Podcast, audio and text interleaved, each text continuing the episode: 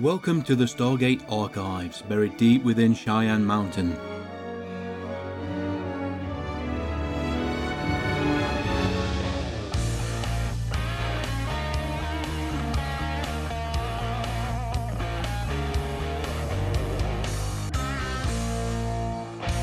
Welcome to another episode of Stargate Theatre, part of the Stargate Archives podcast. This week I'm going to be looking at the 2009 movie Wyvern. Why am I looking at this movie? Well, while it doesn't star any Stargate actors, it does have quite a few who are in supporting roles, namely Don S. Davis, David Lewis, Simon Longmore, Dave Ward, and John Shaw. So, plenty of Stargate representation. As far as I'm concerned, that's all that's required. Wyvern was directed by Steven R. Monroe. His career definitely in two stages. Early on, movies like Storm Cell, Ogre, Ice Twisters, very much B movie sci fi. Then later on, moving on to Hallmark, Love Takes Flight, Christmas Connection, USS Christmas, that sort of movie. Huge resume. The writer, Jason Booker, I don't know if I'm pronouncing that right. Arctic Blast, Polar Storm, The Fixer, and The Excellent Drone. This movie premiered in America January 31st, 2009, and on Rotten Tomatoes does not have a critic score, but the audience score is 17%. So, not brilliant. One aspect of this movie that does stand out above and beyond the actual movie itself is the music, the soundtrack. Not necessarily the quality of it, who actually created it. It was Pinar Toprak, the Turkish composer. Now you say, who's that? Well, you're right, I didn't know her name. You look on IMDb and you look on recent media coverage. Well, she did the music for Krypton, the TV series, also did the music for Stargirl, and Captain Marvel. So, an MCU composer. And this is where she learned to trade. Who would have thought it? I've seen this movie a number of times. I own it on DVD. It is great fun. So, sit back, enjoy. Wyvern. Come try ya! The movie opens with the Insight Film Studio production logo. We get a scene of the Alaskan coastline and huge amounts of ice shearing off the cliffs and inside we see an eye and it opens and blinks.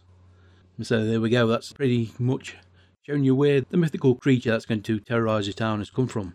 Straight in there. And in big bold font, Wyvern. We see Vancouver Lake and a fisherman preparing his catch. Fisherman is played by Dave Ward. He appeared in the Stargate SG1 episode Nightwalkers and he did some voices for Stargate Infinity. He starts to open his finger pretty good and he goes to wash it out in the lake and as the blood drips into the water, there's a huge bubbling gush of spray, and out comes this huge dragon like creature, obviously the wyvern. He runs to shore, it pursues him, where it gobbles him up big time. So there's your first kill inside the first minute. Not bad at all. we get a close up of a small town, Beaver Mills in Alaska, population 307.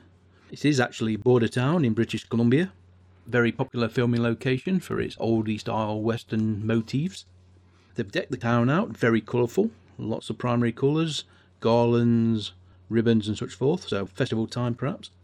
We get close up view of the local radio show, KYOF 670 AM.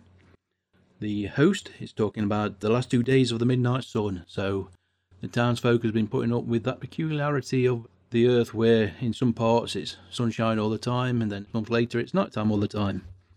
Can't imagine living like that, but many do. The DJ is Hampton, played by Tinsel Korey. She's been in Blackstone, Yellowstone, Sanctuary, Longmire and Z Nation, and The Detour. We next meet Claire, working at the Beaver Pelt Cafe. She's got a order for Deputy Barnes. Claire is played by Erin Karpluk, Really liked her in Being Erica. Interesting show that was. She's also been in Rookie Blue and Saving Hope. Very popular and busy actress in Canada. The Deputy, played by Elaine Miles. I don't know the actress, but she was in 110 episodes of Northern Exposure, so if you watch that show, you know who it is. The deputy is admiring Jake, who's working on the steps of the cafe. Claire is with her, she too seems to find him attractive. We see that Jake is flexing his hand as he's fixing the steps, we learn that was in an accident a, a while back as he starts talking to Dr. Yates, who's played by David Lewis. Stargate SG1, Cameron Balinsky. Again, huge resume. Mystery 101, When Calls the Heart, Unspeakable, Motive, to name just a few shows he's been in. You'd definitely recognise his face. He talks about the hand. He really thinks Jake should come and see him, but Jake's adamant that there's nothing particularly wrong. Either way, he says, see somebody, even if it isn't him. There's something going on there. The accident, I believe his brother died. We don't know the specifics. I think we will learn them later on in the movie because they'll probably play a part. The doc goes to Claire as she brings the coffee out. He's definitely interested. She isn't. Never mind, Doc. I'd say there's plenty fish in the sea, but this is a very, very small town. Population 307 after all. Claire invites Jack into the cafe for some breakfast. After all, she says, you are fixing my steps for free. And then we cut to house in middle of the woods. Big sign, home of Colonel Travis Sherman. Stay away. Travis is played by the great Don S. Davis, General George Hammond in Stargate SG-1 and Atlantis. He was also in Supernatural, Flash Gordon, The Dead Zone, Psych, the premiere episode of Psych. Actually, a pretty good role, pretty good episode that was.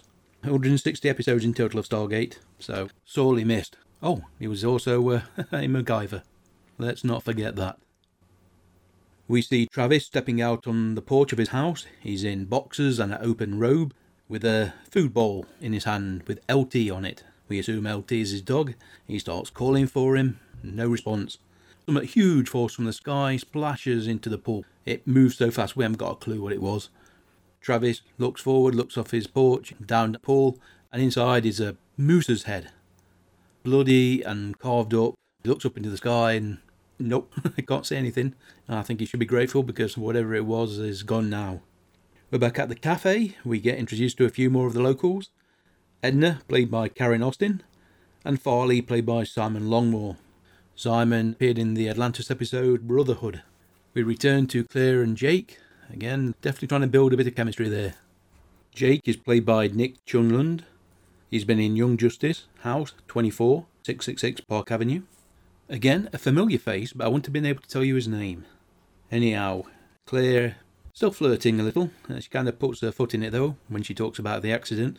Sensitive subject. And Jake, he finishes his coffee and he goes back to working on the steps. Sometime later, we see Jake driving home, and Doc Yates is waiting for him. Jake finally agrees to have the doc look at his hand. He tells him that it's dislocated. He resets it, no painkillers, and then the doc talks about Claire. Very passive aggressive by the doctor here. New York City doctor and a, a truck driver. Which would Claire pick? Uh, suddenly, I don't like the doctor. We see him driving back to town. Yeah, this is setting something up. the doc pulls off the main street. Uh, he's got to take a leak. He's uh, standing there against a tree, and we hear some wings beating high in the canopy. He looks around a little confused, and then we see terror strike his features. The camera spins round, and there's the wyvern landing in the clearing. He makes a run for it, he dodges between the trees, and when he thinks he's lost it, he makes a dash for the car. And he gets inside the car, he gets his key in the ignition, he turns the ignition, but he doesn't close the door and the wyvern just gobbles him up straight out of the driving seat. As his body is torn to pieces, we hear the sounds of the local radio station. Oh well, Doc, you didn't last long. Jake in bed having a nightmare. We get a lot of fast cuts of his truck, of an accident, screaming. Anyhow, he can't sleep, so he goes into town and wants to make an early start on the cafe steps. But it's raining and nobody's there. The chief, Chief Dawson, pulls up. They have a quick chat about life in a small town. It's 5 a.m., nobody else is about. Not much to do, even if it's going to be the first day of the festival.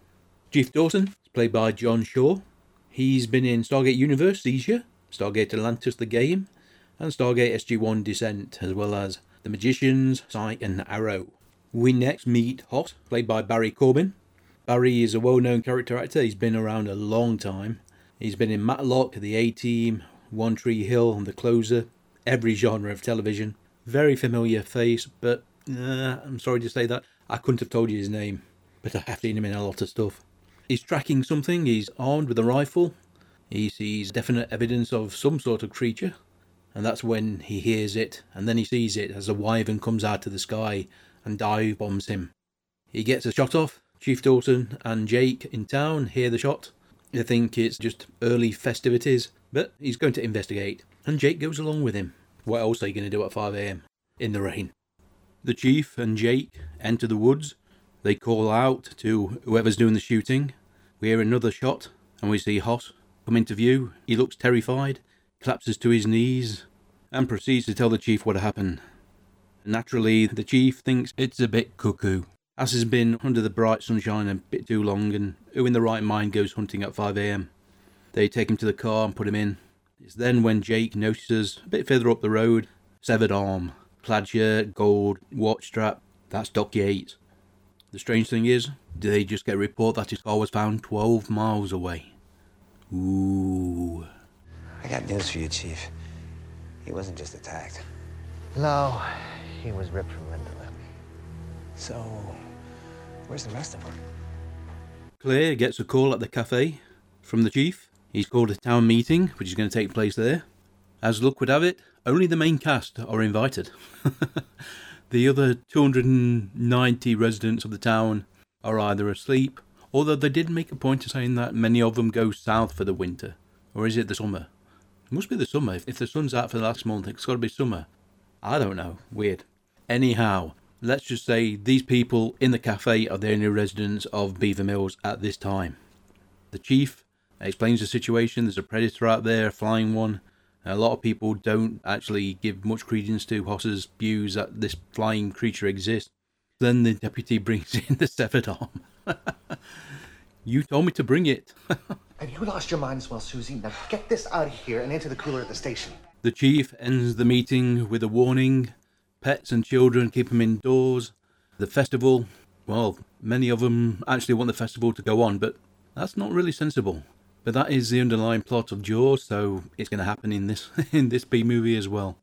Then we return to good old Colonel Travis, out on his porch, telescope, looking for prey. Never say die. and you've got to admire the fact that he's got a plate of sandwiches, a glass of beer. He's not slumming, but no sign of the wyvern. He takes another pull on his beer, goes back to looking through his binoculars, and there it is. He spots the wyvern, very faint in the mist, but he's definitely there. And it gives him the shock of his life. He, he falls back four or five feet.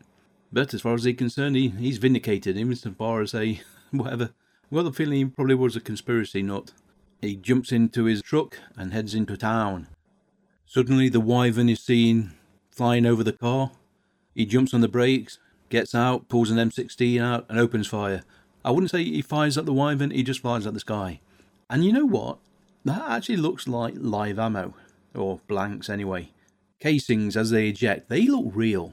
Now, these days, you know, you see CGI everything, but you cannot beat real ammunition. You know, a proper armour on set to actually use weapons with blanks, even live munitions when required. Anyhow, whatever he was shooting at, he didn't hit. Better luck next time, Colonel. We cut back to the town square. A lot of the residents have got their barbecues out, ready for the uh, summer solstice festival. This is when the Colonel comes roaring into town, honking his horn, very, very agitated, which is reasonable. Jumps out, runs towards the uh, patrol car. It's an invasion. Call out the guard. What? Reptilian aliens. One of them buzzed my vehicle. Reptilian aliens. The deputy isn't very impressed, which just annoys Travis even more. He leaves her in the car, goes off in a bit of a rage. She winds the window back up and calls the chief, who's at the mink farm, which looks very, very deserted.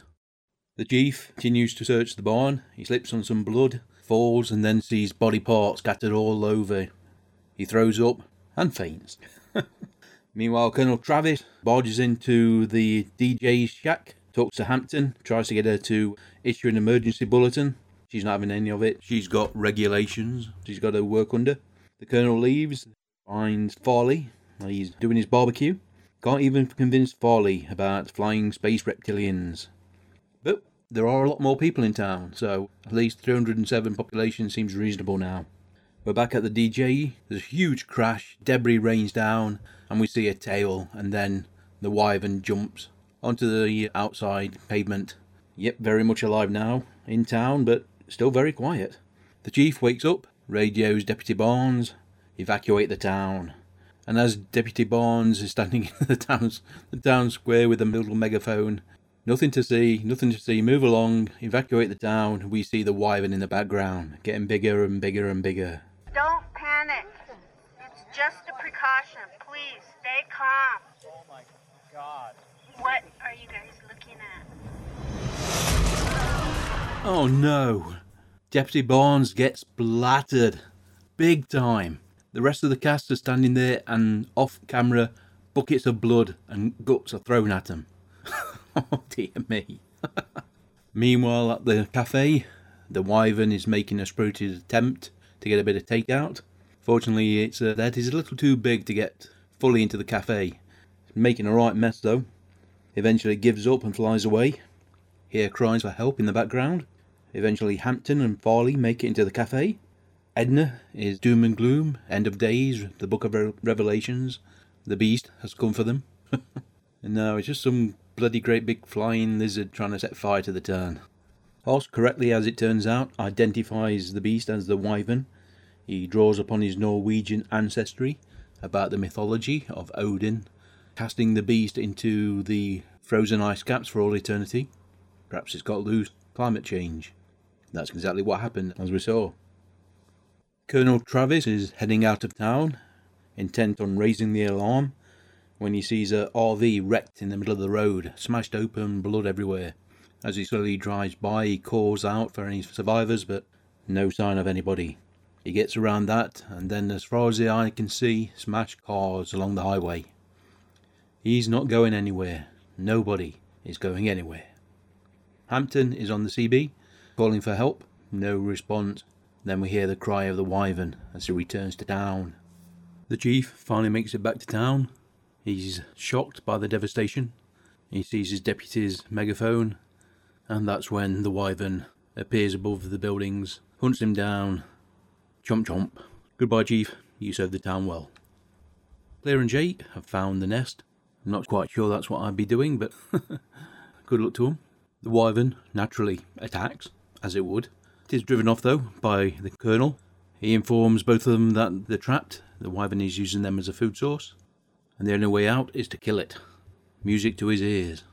They get some weapons and ammunition from the chief's truck, and then find out that to get long range communications back, they're going to have to jerry rig an aerial on one of the local shops. Jake and Hampton go to do that, and Jake climbs up on the roof. No surprise, of course, that just as Jake is halfway through the job, the wyvern makes its appearance. It dive bombs him. He manages to throw the antenna to the ground, slides off the roof, dodges again, and somehow survives. Hampton, as well as Jake, makes it back to the cafe, and they've got the antenna, as well as more loaded weaponry. Things are looking up. They get a very weak signal to the emergency services. They're not quite sure if they managed to convey the urgency of their situation. In fact, they had to lie about it. You don't really call for help because you've been attacked by a giant flying lizard. They come up with a plan, however. They start collecting gas, medical supplies, and food, bringing it all to the cafe, maybe hunkering down, waiting for help. Meanwhile, we get to see the wyvern's nest, a huge collection of debris, metallic pieces, and bodies. And there's a doc, minus one arm, leg all busted up, covered in blood.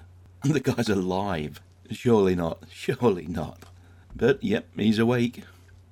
The doc drags himself up, gets a tourniquet on his arm, and he sees that there are eggs in the nest. And the guy's just not having a break. This is when the wyvern comes back and grabs him.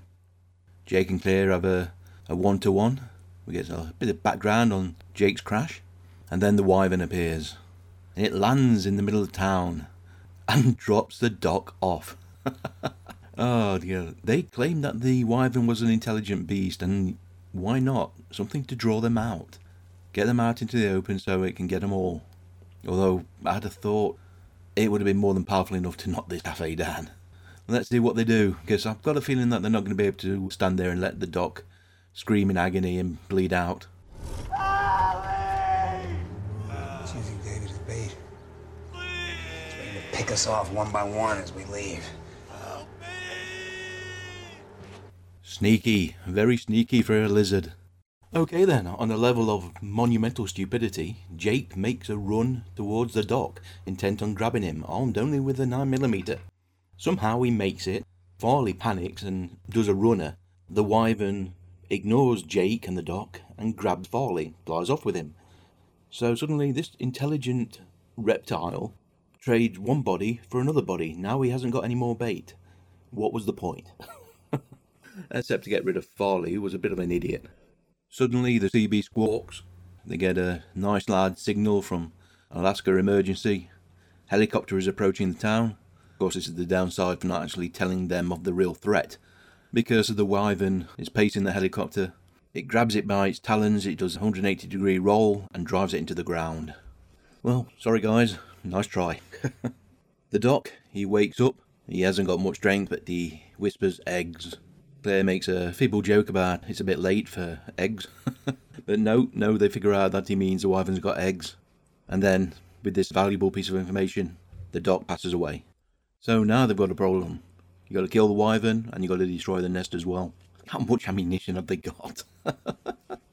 Fortunately for them, the wyvern's busy doing something else, so they've managed to get into the woodlands not far from the nest.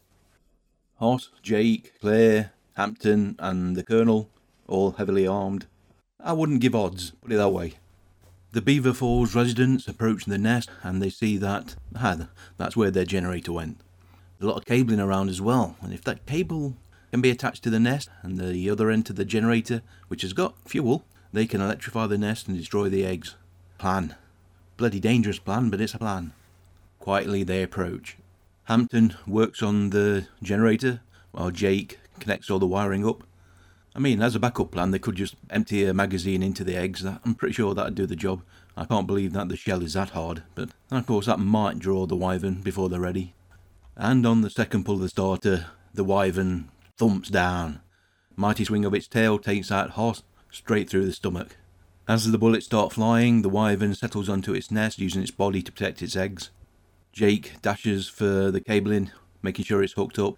Generator's now running.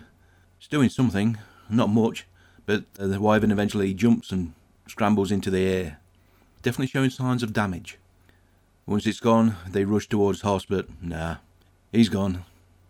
The colonel, in a fit of rage, opens up on the eggs, destroying two of them, before Jake can finally stop him. The egg is bait. They load the last one onto the truck and head back to town. On the way there, they notice a small jeep and they pull over and reveal more vehicles, including a truck. They approach it, there's some paperwork there, and much to Jack's surprise, his replacement truck on his insurance claim. That's fortunate. Funny though, I'm, they show the paperwork and his date of birth is given 740926. Now, I have never seen a date of birth written with the year first. I know the states tend to do the month before the date, but I didn't know they did the year as well. Interesting. So, Jake's got a truck. What's he going to do with a truck? Jake's got a plan. Cue uplifting music. I need two things. I need the GPS from Doc's car, and I need that egg strapped into the truck here.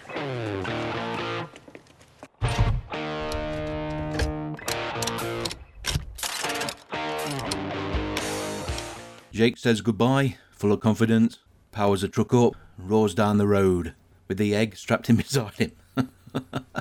he blows his horn, attracting the attention of the wyvern. Yeah, definitely wants it to know he's there.